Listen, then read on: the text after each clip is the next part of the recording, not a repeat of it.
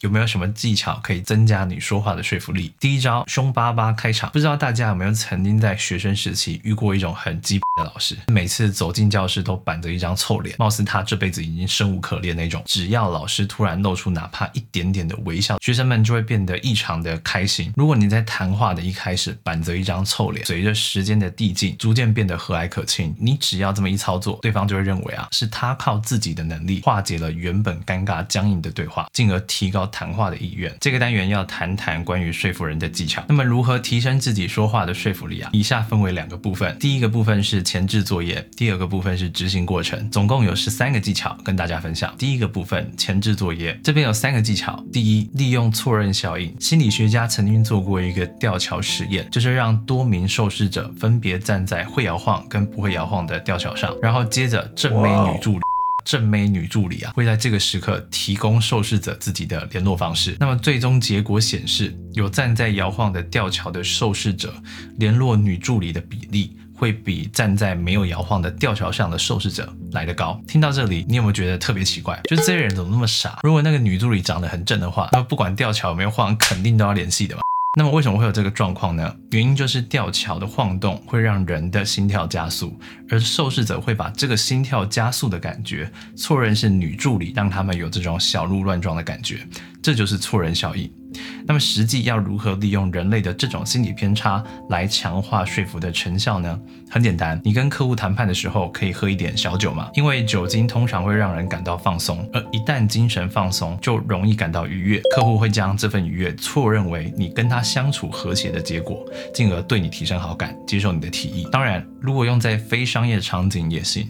如果你想让你心仪的对象原本对你不温不火的感觉进一步的升温，那么你可以选择约他去运动。或是看恐怖电影，这都能大大提升他对你的好感。不过，如果喝酒啊、运动啊、看恐怖片啊，所有猛招全下，人家还是对你没有意思的话，那么基本就是没戏了。好，感情是不能强求的。第二，用第三人的嘴，你想一想两个场景啊。第一个场景是你在跟小明聊天的时候，小明直接对你说：“哎，我觉得你这个人脑袋有问题。”第二个场景是这样的：你跟你朋友聊天的时候，你的朋友跟你说：“哎，那个谁啊，小明之前跟我说过，他觉得你脑袋有问题。”那么你想一想，哪一种场景会让你对小明更不爽？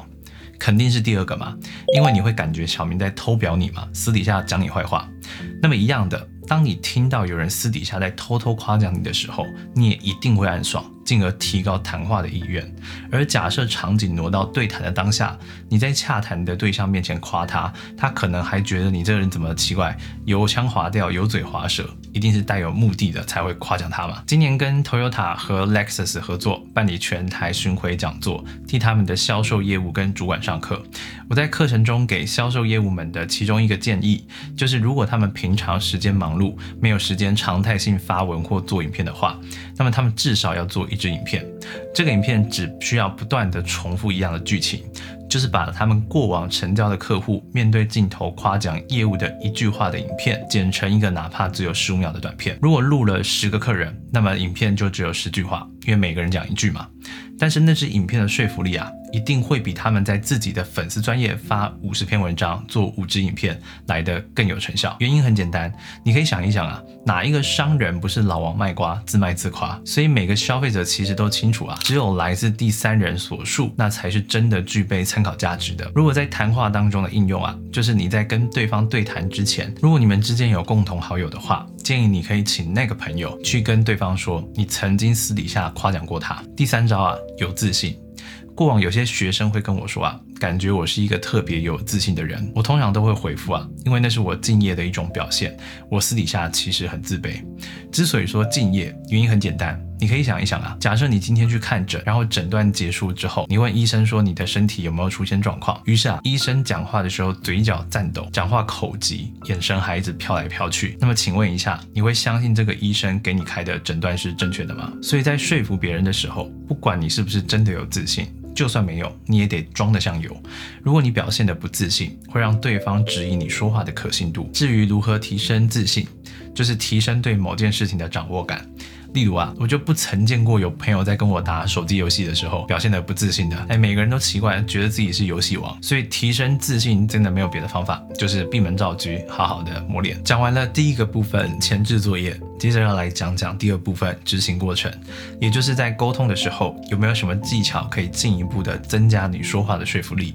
以下提供各位十招。那么在课程开始前呢，我这边有两件事情要跟大家做提醒的。如果你今天来学说服技巧，是为了达成双方共好的目的，或是希望你自己有价值的理念得以被人接受的话，那么我诚心祝福你。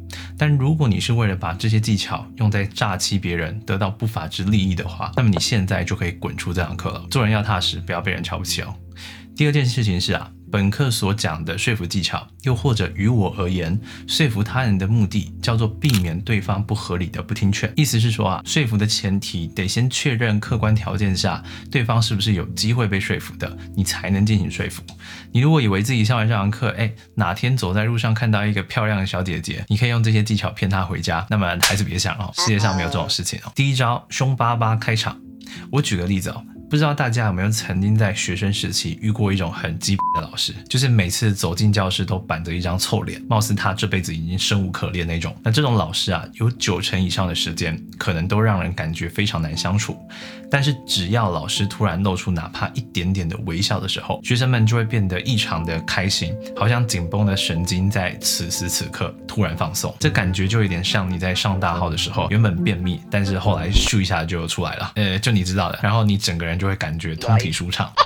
在对话的时候也是一样的。如果你在谈话的一开始板着一张臭脸，那么对方的神经就会感到紧绷。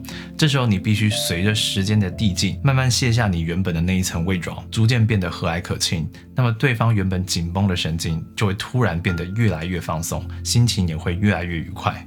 而就心理层面来讲，对方也会因为人类有一种偏差，叫做自我归因偏差，也就是啊，人类倾向把所有的功劳归功于自己的能力，所以你只要这么一操作，对方就会认为啊，是他靠自己的能力化解了原本尴尬僵硬的对话，因此感到更加愉快。但实际上，这可能全部都是你设好的套路。第二，自然不做作的腔调，在第一招凶巴巴开场的套路使用完之后，你接着说话的时候啊，必须表现得越自然越好。因为当你的喉咙跟姿态放松，对方也会跟着放松。如果你讲话刻意像这个春节晚会主持人一样挤压喉咙、使用丹田，或是有目的性的制造某一种好像可爱的声音啊，那么其实会让对方产生距离感。你如果不能理解我刚才形容的是哪一种声音，你可以想一想你过往去高级餐厅用餐的经验。有些服务人员讲话就会特别官腔，他说话的特色是讲话速度刻意加快，声音会高一个 key，讲话的时候刻意的表现好像。这样很流畅，好像生怕你不知道他很会讲话、很专业一样，但这实际上反而是把自己跟客户的距离推远，增加说服对方的难度。如果心有余力的话，你还可以使用胸腔共鸣，也就是把发声的位置降低一点点，这样会让人感觉你更加的稳重、诚恳。第三，模仿对方动作。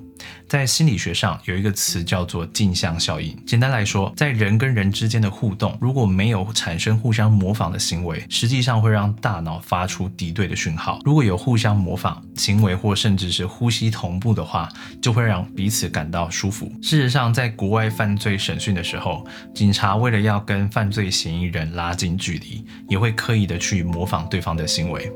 第四，运用修辞。人们有一个奇怪的倾向，就是只要一段话的修辞够美，我们就会更容易高估这段话的价值。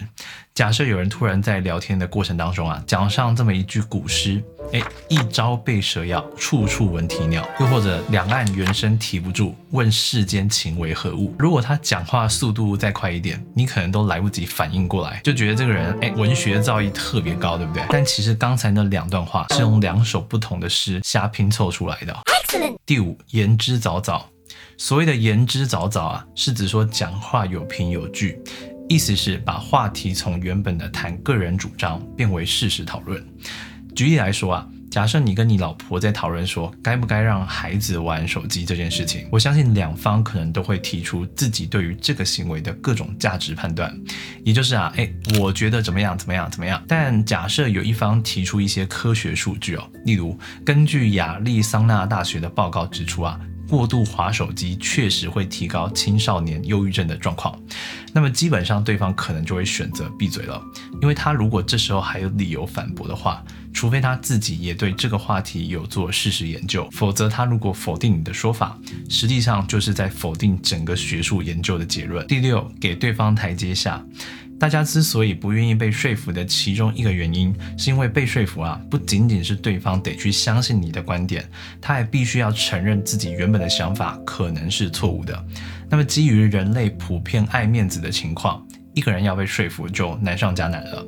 所以，请记住啊。你必须想方设法让对方觉得他不是一个笨蛋，他仅仅是给你们后生晚辈或是外行人一次的机会，所以才会选择让步或是接受你的想法，让他误以为他比你有君子度量，尽管他实际上就笨得跟猪一样。Cool，你或许可以这么说，不然这次就给我一次学习的机会，试试看我提出的方案。如果到时候不能成的话，我们再采用你的，如何？第七，跟对方站在同一阵线，说服的场景呢，实际上就像是两只暴躁。的野马往反方向冲。如果你把自己放在对方的对立面，那么就会加深你说服的难度。在心理学上有一个词叫做逆火效应，又称为回力镖效应。